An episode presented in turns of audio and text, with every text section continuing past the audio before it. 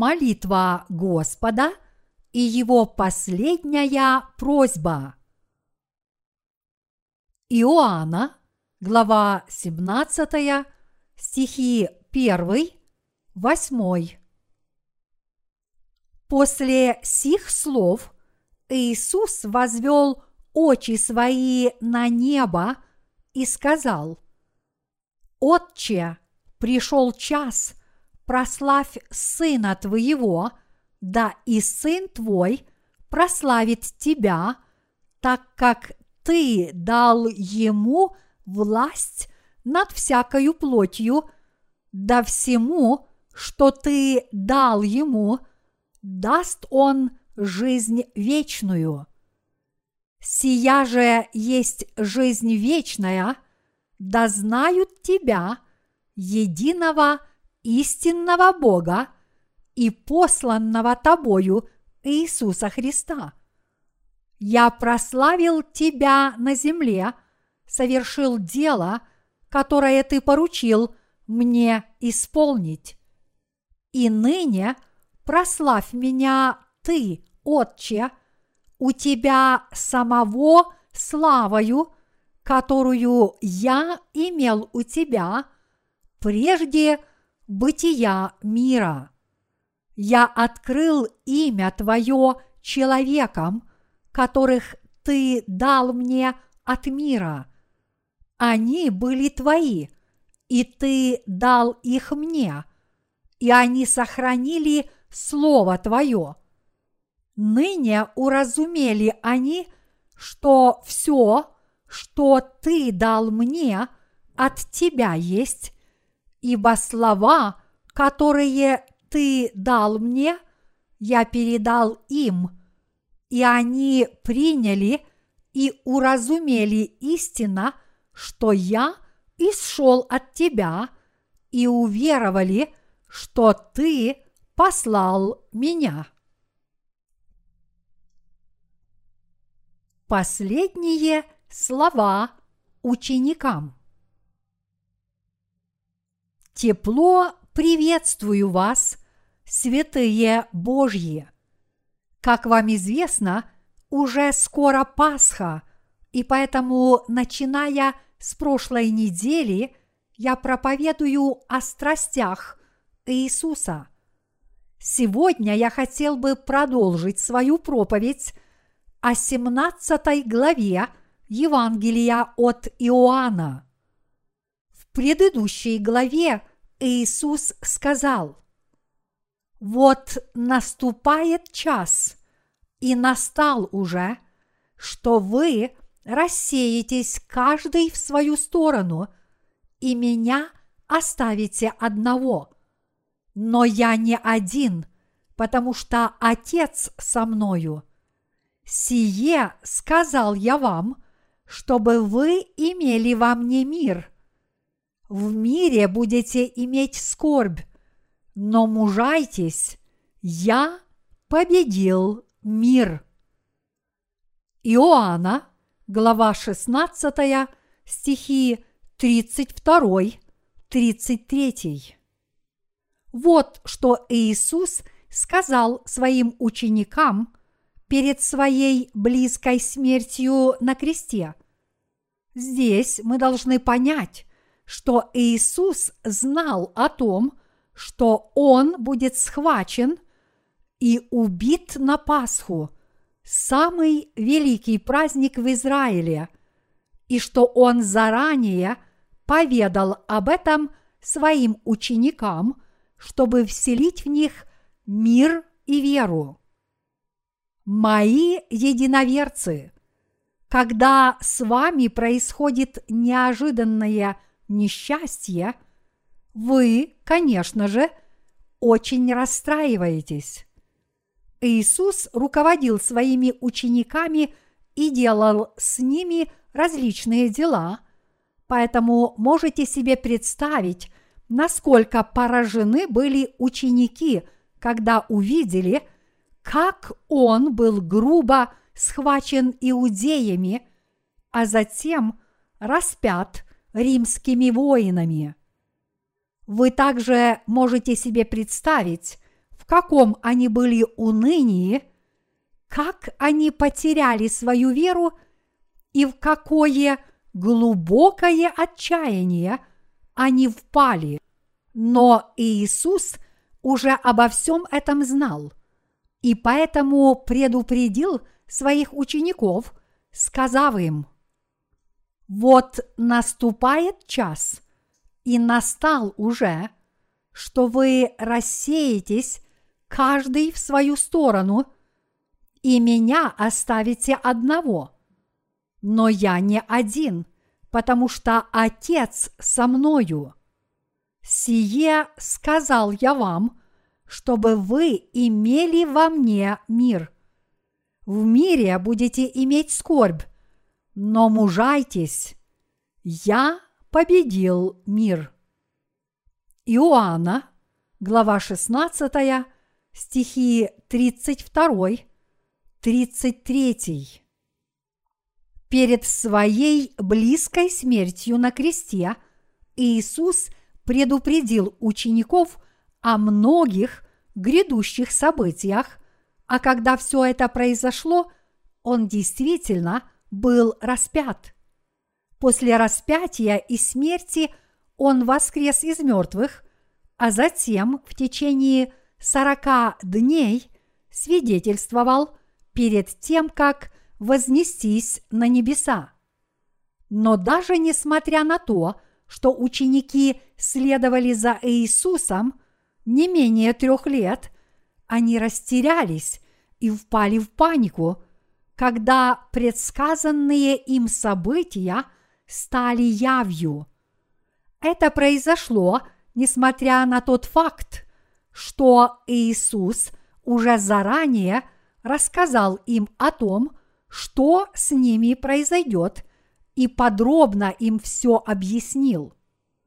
Тем не менее, наш Господь ясно сказал нам, «В мире будете иметь скорбь, но мужайтесь, я победил мир».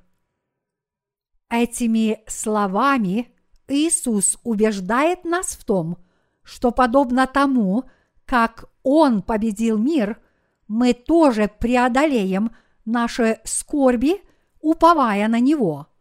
Мы не должны уступать и сдаваться этому миру. Мы, святые, которые уповают на Господа, обязательно Его победим. Именно потому, что мы верим в Господа, мы сможем преодолеть все трудности и в конце концов победить. Приведя подобную веру в Господа в качестве примера, я сегодня хотел бы проповедовать вам об этом отрывке из Евангелия от Иоанна. После молитвы на горе Илионской Иисус был арестован римскими воинами, которых привели Иуда Искариот и иудеи, а затем был подвергнут допросу. Даже несмотря на то, что наш Господь был безгрешен, он все же понес на себе все грехи человечества, приняв крещение от Иоанна Крестителя – в реке Иордан и вынужден был понести наказание на кресте, чтобы за все эти грехи заплатить. А после смерти на кресте он воскрес из мертвых через три дня, как и было предсказано, и благодаря этому стал нашим истинным Спасителем. То, что сказал Иисус – в главах 16 и 17 до своего распятия можно описать как его последние слова. Это подобно последней воле и завещанию, которые люди объявляют своим детям перед смертью, говоря им следующее. «Мои любимые сыновья и дочери – слушайте меня внимательно. Я написал свою последнюю волю о том, чтобы разделить между вами свое имущество поровну. Так же само и наш Господь собрал своих учеников и сказал им, «Если вам известно, что я пришел от Отца, то отныне молитесь во имя Мое. Если вы будете это делать, вы получите все, о чем просите. Я ваш истинный Спаситель и посредник. Таким образом, Господь объявил о своем божественном статусе всем людям, независимо от того, верят они в Него или нет, а также объяснил им, как они могут обрести вечную жизнь. Он затем приготовился к смерти, попросив Бога Отца, чтобы тот не позволил ему впасть в малодушие перед смертью. Итак, мы видим, что этот отрывок из главы 17 представляет собой последние слова Господа. Он все объяснил своим ученикам, а также всем остальным. Но мы должны знать, что ему, конечно же, стало легче на сердце, когда он изрек эти свои последние слова. А сейчас давайте обратимся к Иоанна, глава 17, стихи 1, 3. После сих слов Иисус возвел очи свои на небо и сказал, «Отче, пришел час, прославь Сына Твоего, да и Сын Твой прославит Тебя, так как Ты дал Ему власть над всякою плотью. Да всему, что Ты дал Ему, даст Он жизнь вечную. Сия же есть жизнь вечная, да знают Тебя, единого, истинного Бога и посланного Тобою Иисуса Христа. В Иоанна, глава 17, стих 1, Иисус молился, «Отче, пришел час, прославь Сына Твоего, да и Сын Твой прославит Тебя». Это означает, что Господь уже заранее знал о грядущих событиях. Наш Господь уже знал все о том, как его предаст Иуда, кому он его продаст и как он встретит свою смерть, как он снова воскреснет из мертвых и спасет весь род человеческий от греха, и, наконец, кто истинно в него уверует.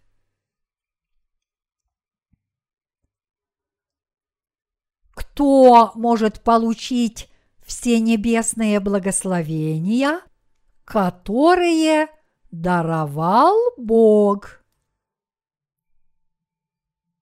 Если мы обратимся к ветхозаветной книге «Бытие», мы увидим, что Бог рассказывает Ревеке, когда она зачала Иакова и Исава. Два племени в чреве твоем и два различных народа произойдут из утробы твоей. Один народ сделается сильнее другого, и больший будет служить меньшему. Бытие – глава 25, стих 23. Если Бог говорит, Он знает все заранее. Он знает, кто из многочисленных людей на этой земле истинно уверует в Него как в Спасителя. Но это не значит, что Бог одних людей избрал, а других – своевольно отверг. Несмотря на то, что некоторые богословы делают такие гипотетические утверждения, их нелепые предположения являются не более чем насмешкой над Божьей справедливостью. Это потому, что они понимают Библию неправильно. То, что Бог сказал об Исаве и Иакове, что Иаков будет господствовать над Исавом, а Исав будет служить Иакову, в точности исполнилось, как и предсказал Бог. Почему же Исав должен был служить Иакову, тогда как Иаков получил Божье благословение и ими наслаждался? Потому что Исав надеялся на свою силу, вместо того, чтобы всецело уповать на Бога. Поэтому Бог заранее знал, что Исав отвергнет его помощь и любовь и погибнет неспасенным. Вот почему он заранее поведал об этом его матери. Очевидно то, что Бог поистине справедлив. Таким образом, будете вы благословенны или нет, это действительно зависит от того, какой выбор вы сделаете. Мы видим, что даже среди людей нашего времени многие надеются на свои плотские силы, вместо того, чтобы принять Иисуса, который пришел с Евангелием воды и духа, как своего Спасителя. Обычно именно упрямые и своевольные люди напрочь отвергают Евангелие Иисуса, говоря, что оно им не нужно, сколько бы им его не проповедовали.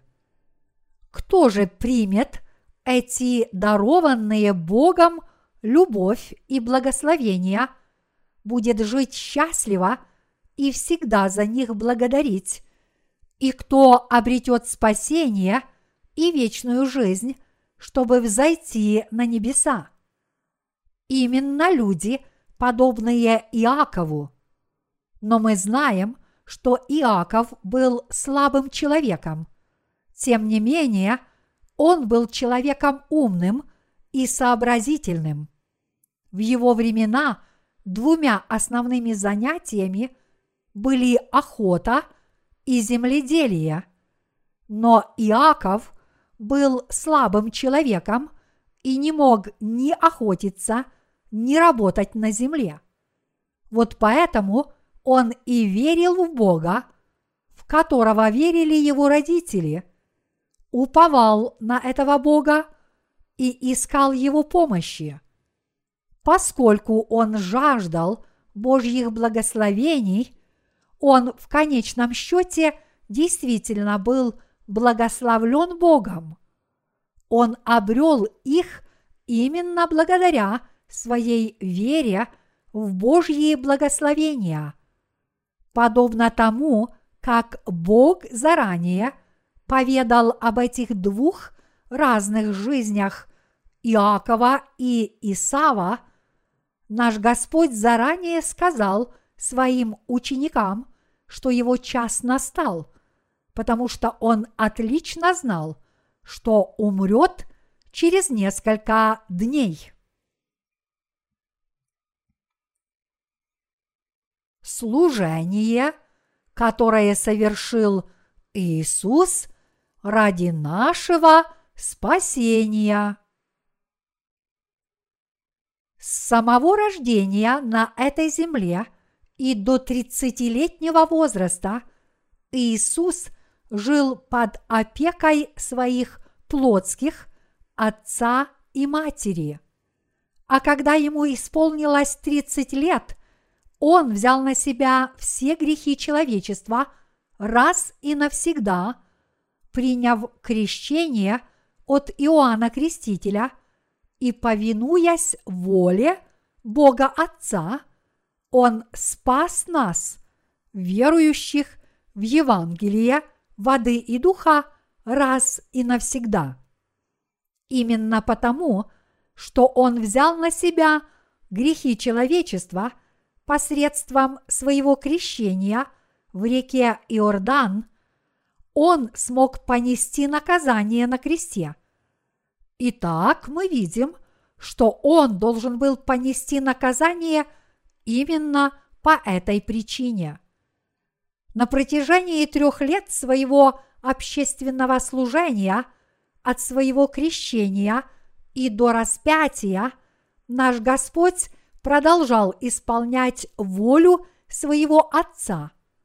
Первое, что сделал Иисус в начале своего спасительного служения, это взял на себя все грехи человечества, принял крещение от Иоанна Крестителя – Затем он призвал двенадцать учеников и лично учил их.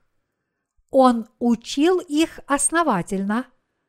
Он учил их о себе, о Боге Отце и об истинном спасении. Иисус основательно учил их, что Он не просто какой-нибудь основоположник новой религии, но сам Бог Творец и Спаситель. До самого конца своего служения он также говорил своим ученикам, что он должен быть распят на смерть, как об этом упомянуто в этом отрывке из Писания. Пришел час.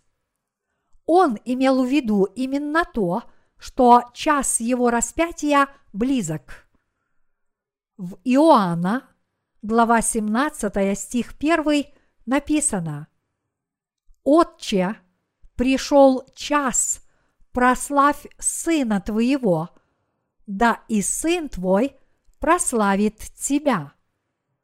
Этот отрывок означает, что поскольку Господь был крещен Иоанном Крестителем как Спаситель человечества, ныне – пришел час ему умереть на кресте и таким образом понести наказание за грехи всего человечества. Но мы также должны знать, что поскольку Иисус пришел на эту землю в человеческой плоти лишь на краткое время, он тоже очень переживал по поводу телесной смерти. Опасаясь того, что он может впасть в малодушие или кричать от ужасных болей во время распятия, он измолился Богу Отцу. Отче, пришел час, прославь Сына Твоего, да и Сын Твой прославит Тебя. Это означает, Отче, дай мне возможность полностью завершить дело спасения человечества, которое Ты мне поручил исполнить, взяв на себя все грехи рода человечества посредством крещения, которое я принял от Иоанна Крестителя, а затем – умерев на кресте, а затем воскреснуть из мертвых через три дня после того, как я понесу наказание на кресте. Позволь мне прославить Тебя. Если нас так же само поведут на казнь через распятие на кресте, или когда наступит великая скорбь перед Господним возвращением в последний день мы с вами тоже сможем молиться следующим образом. Отче, пришел час моей мученической смерти. Помоги мне не впасть в малодушие, но отстоять свою веру в Господа. Дай мне веру смело провозгласить о Тебе каждому.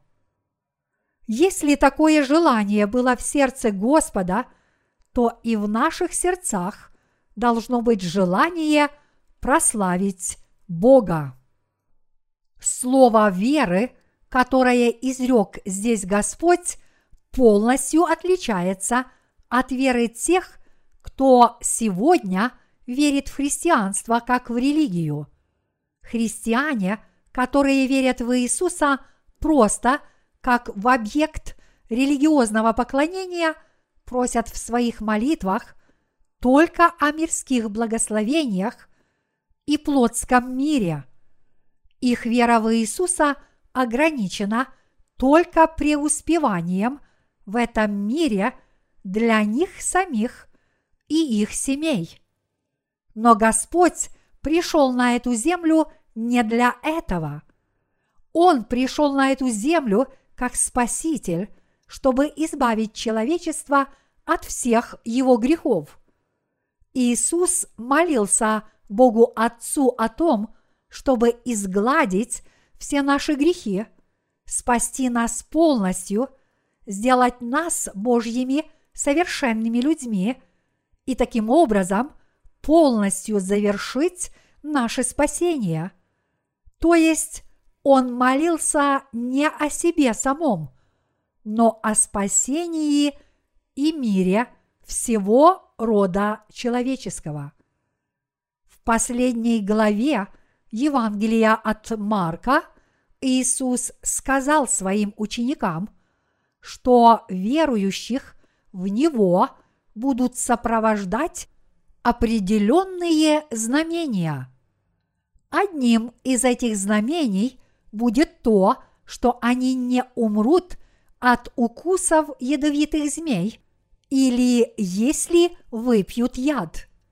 Марка – глава 16, стих 18.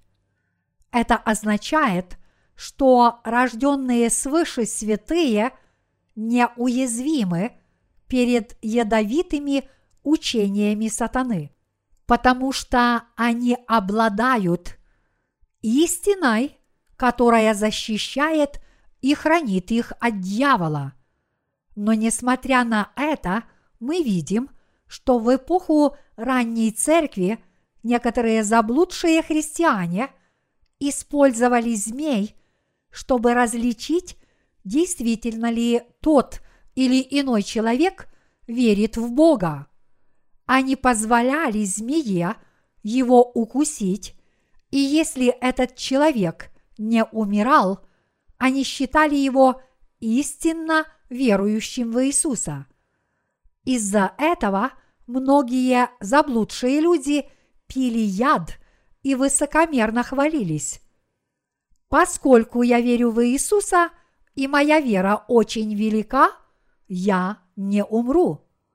Но на самом деле они все равно умирали. Много первых христиан умерло из-за этой лжи. Но мы знаем, что это не истинная вера.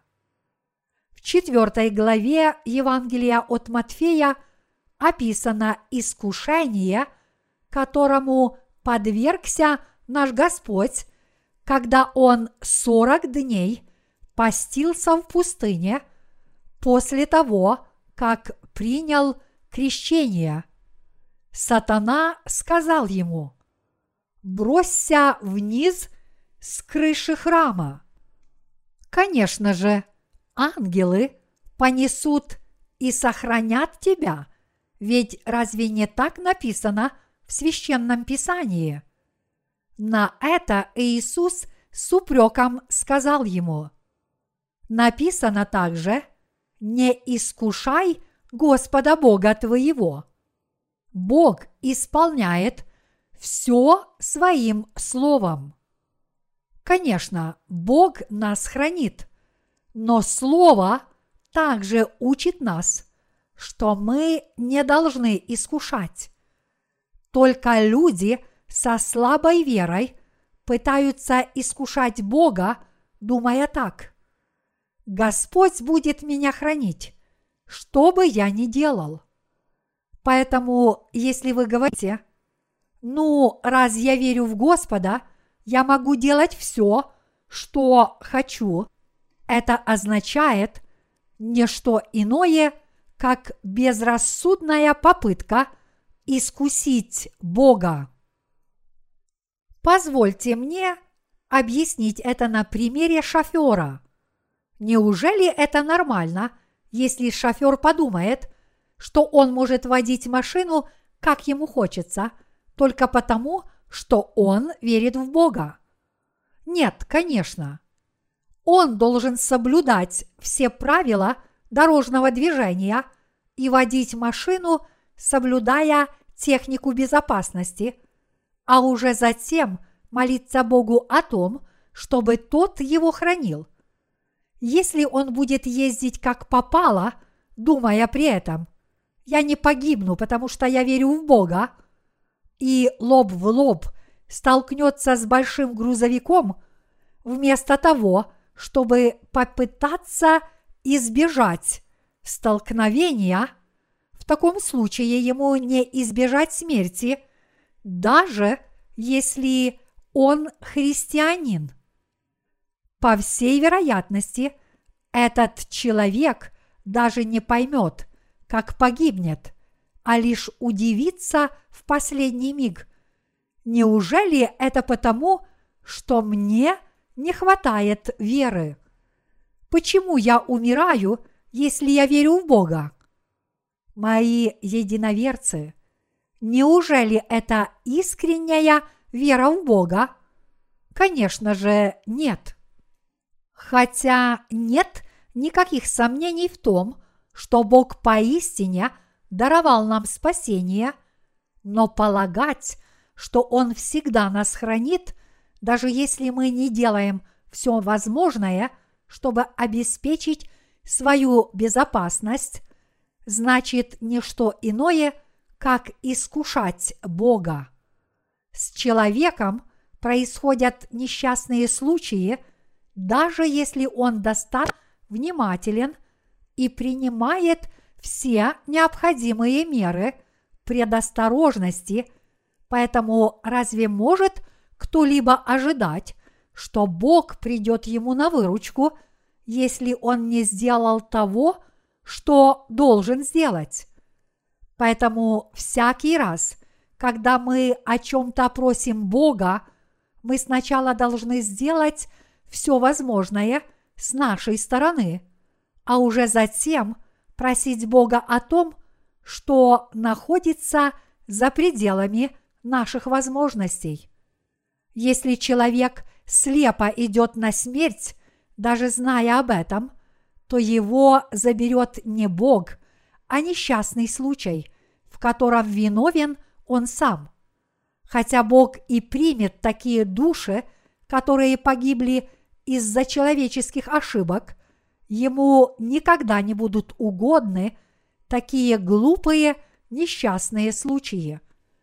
Наш Господь помолился Богу Отцу после того, как прилежно исполнил и завершил все дело – которое было ему поручено. Он помолился Отцу перед близким распятием, чтобы не поддаться плотским слабостям. А когда он был распят, он действительно выдержал ужасные страдания, как и ожидалось. Вися на кресте, Иисус сказал, что хочет пить. Он захотел пить из-за обезвоживания, которое было вызвано тем, что из его тела вытекла вся кровь. Смочив уста глотком уксуса, Иисус умер на кресте, сказав «Совершилось». В одном недавно вышедшем фильме о жизни Иисуса – эта сцена показана следующим образом. Иисус сошел с креста и жил с какой-то женщиной, а затем был распят снова. Но это не более, чем плод воображения кинопродюсера. Деятели искусств не должны быть лишены права вольно трактовать события, но неправда остается неправдой. Однако мы должны верить так, как написано в Библии, что наш Господь и Спаситель, который взял на себя все эти грехи посредством своего крещения, чтобы заплатить за грехи человечества, действительно был распят и пролил свою кровь, как это было предсказано. Прежде, чем наш Господь был распят на смерть, он помолился Богу Отцу с просьбой помочь ему завершить дело Отца. В своей молитве он также сказал, что подобно тому, как Бог Отец прославил своего Сына, Сын тоже выполнит данное ему поручение. Он сказал в Иоанна, глава 17, стих 2. «Так как ты дал ему власть над всякою плотью, да всему, что ты дал ему, даст он жизнь вечную». Этот отрывок означает, что поскольку Иисус был распят на смерть и воскрес из мертвых, таким образом, завершив дело спасения человечества, ему дана власть над всей Вселенной и всем воинством ее. Обратившись к книге Откровения, мы увидим, что Иисус Христос сидит на белом престоле как судья. Пятая глава данной книги рассказывает нам о свитке, запечатанном семью печатями. Кто же снимет эту печать и будет судить человечество согласно тому, что в нем написано, спасая одних и осуждая других? Никто иной, как Иисус Христос, Агнец Божий, который был распят на смерть. Именно Иисус Христос имеет право принять свиток из руки Отца, снять печать, развернуть свиток и судить каждого соответственно. Но пока Иисус не завершил наше спасение, придя на эту землю, приняв крещение, умерев на кресте и воскреснув из мертвых, он не имел власти над всеми своими людьми. Вот почему на тот момент Бог Отец еще не дал ему такой власти. Чтобы спасти человечество, Бог Отец послал Сына Своего на эту землю, велел ему понести на себе все грехи человечества, приняв крещение – и умереть на кресте. А после того, как Иисус воскрес, Отец посадил его справа от своего престола. Таким образом, после того, как наше спасение свершилось, Бог Отец дал Сыну Своему власть над всякой плотью. Вот почему Иисус сказал, после сих слов Иисус возвел очи свои на небо и сказал, «Отче, пришел час, прославь Сына Твоего, да и Сын Твой прославит Тебя, так как Ты дал Ему власть над всякою плотью, да всему, что ты дал ему, даст он жизнь вечную. Иоанна, глава 17, стихи 1, 2. Ныне Иисус Христос получил власть над всеми, и Он поистине есть Сын Божий и наш Спаситель. взяв на себя все наши грехи посредством своего крещения в реке Иордан, Он уничтожил все грехи, которые мы совершаем на протяжении всей нашей жизни, раз и навсегда. Он понес на себе не только ваши грехи, но и все грехи ваших предков и ваших потомков, а приняв смерть на кресте и воскреснув из мертвых, Он спас нас полностью. Если вы уверуете в то, что Иисус Христос – это наш Спаситель, вы спасетесь от греха, а также получите вечную жизнь. Кто дарует нам вечную жизнь? Ее дарует Иисус Христос. Бог Отец даровал нам вечную жизнь, и поэтому всякий, верующий в Иисуса Христа, будет спасен от греха, получит вечную жизнь и станет чадом Божьим. Другими словами, Иисус дает право на вечную жизнь любому настоящему верующему.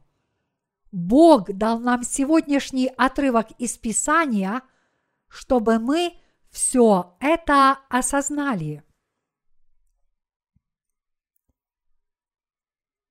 Задумывались ли вы о дарованной Богом вечной жизни? Дарованная Богом жизнь – это жизнь вечная. Это очень ободряет верующих в Слово Божье.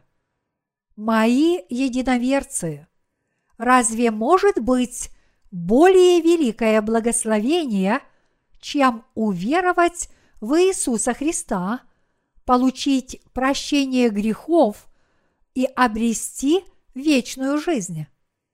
Если мы верим, что никогда не умрем, но будем жить вечно, когда возвратится наш Господь, в этом мире не может быть более великого благословения и мира. Господь сказал, что Он победил мир, чтобы принести нам мир. Поэтому я призываю вас помнить что вечную жизнь можно обрести именно верой в Евангелие воды и духа, которое исполнил для нас Господь, победив этот мир.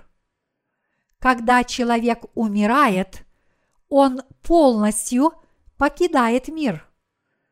Каким бы состоятельным и богатым он ни был, на этой земле, после смерти ему уже ничто не принадлежит. Вот почему Господь велел нам стараться не ради пищи тленной, но ради спасения душ. Он велел нам стараться приводить души к прощению грехов и дать им возможность стать Божьими людьми и получить вечную жизнь. Сейчас мы слишком заняты своими плотскими делами, и поэтому мы, возможно, и не понимаем, что такое дело спасения душ. Что об этом сказал наш Господь? Давайте обратимся к Иоанна – глава 17, стих 3. «Сия же есть жизнь вечная, да знают Тебя, единого истинного Бога и посланного Тобою Иисуса Христа». Библия говорит, что мы сможем обрести вечную жизнь, если познаем единого – истинного Бога и Иисуса Христа, которого послал Бог Отец. Выражение «единый» истинный Бог здесь означает, что не существует другого божества, кроме нашего Бога. Даже несмотря на то, что люди верят в различных богов, каждый по-своему, истинным Богом является только Бог Отец. Вот почему апостолы сказали, что для того, чтобы получить вечную жизнь, необходимо осознать, кто есть истинный Бог и познать Иисуса Христа, единородного Сына Божьего. Иисус пришел на эту землю, облеченный тремя должностями – царя, первосвященника и пророка, и он знал о нас все, коль скоро он есть Бог, первосвященник Царства Небесного и пророк.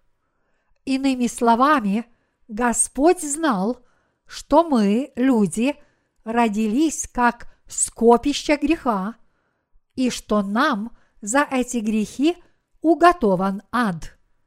Вот почему Иисусу надлежало понести все наши грехи на собственном теле и быть осужденным на крестную смерть вместо нас.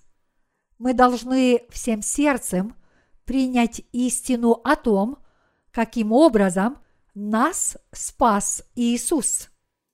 Мы должны понять, что Иисус Христос – это первосвященник Царства Небесного и пророк, который знает о нас все.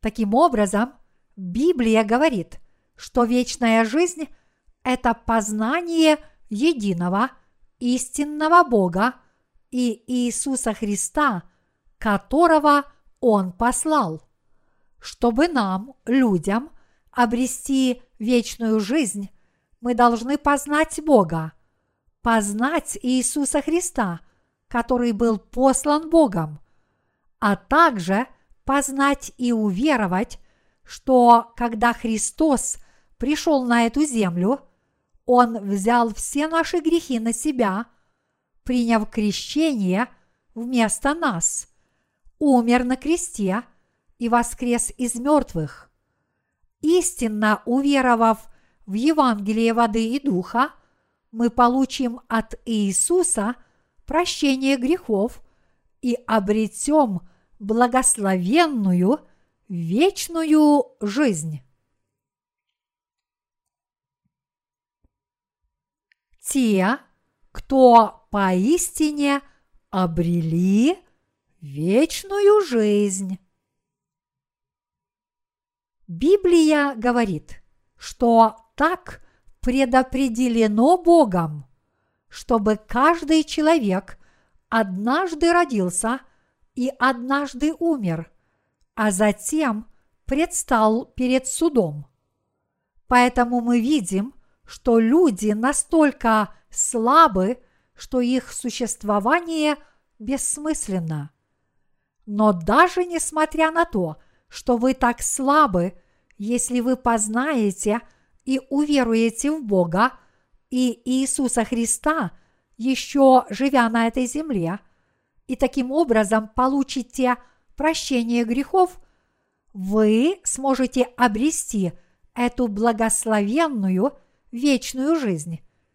И тогда все богатства, слава и счастье на небесах будут вашими. Это не вымышленная история, не сказка и не кино, но непреложный библейский факт. Коль скоро Ветхий Завет говорит нам, что каждый человек создан по образу и подобию Божию, это означает, что люди могут жить с Богом. Хотя человек является творением – он явно отличается от животных или чего-либо еще в этом мире. Каждый человек может вечно жить с Богом, наслаждаясь славой и величием, и каждый является почетным творением, могущим господствовать над прочими Божьими созданиями. Так что нам следует подумать, действительно ли мы обрели вечную жизнь, а если нет, мы должны стремиться к этой вечной жизни, сначала познав Евангелие воды и духа, а затем уверовав в него. А как же вы? Получили ли вы вечную жизнь через Евангелие воды и духа?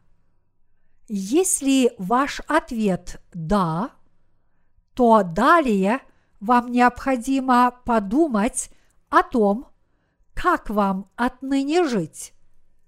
Обретя вечную жизнь, мы должны проповедовать Евангелие воды и духа всем людям, чтобы другие могли тоже обрести вечную жизнь. Мы должны знать, что все наши старания жить добродетельной жизнью на этой земле – это от плоти. Добродетельная жизнь – это только начало. Если вы действительно получили прощение грехов, вы должны проповедовать Евангелие воды и духа, чтобы другие тоже могли получить прощение грехов. Это и есть высшая добродетель.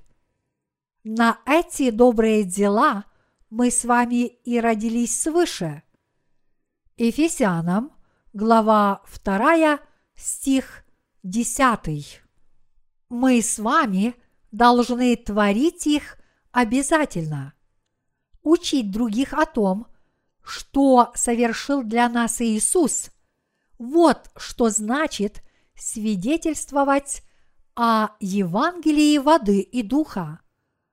Мы призваны всецело посвятить свою жизнь этому делу распространения Евангелия воды и духа по всему миру.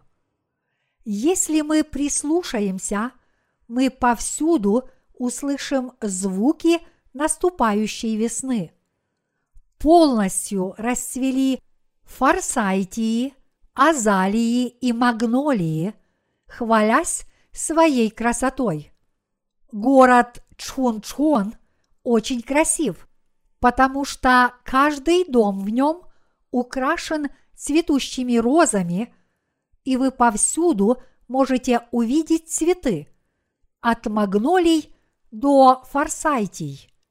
Когда весна приходит в город, утопающий в цвету многих деревьев, каждая его аллея и улочка наполняется сладким ароматом. Особенно мне нравится сирень. Говорят, что ее запах доносится за несколько километров.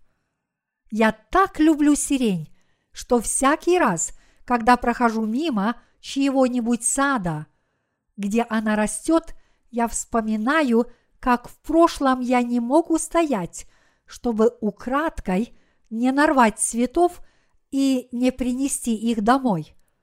Но каждый цветок по-своему мил и красив.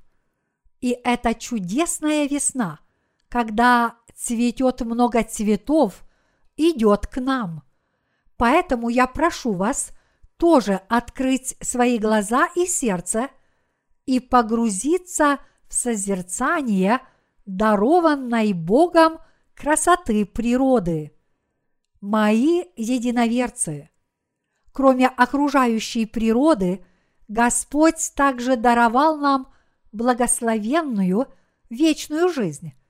Поэтому до дня Господнего возвращения мы будем жить как люди, которые уже обрели вечную жизнь.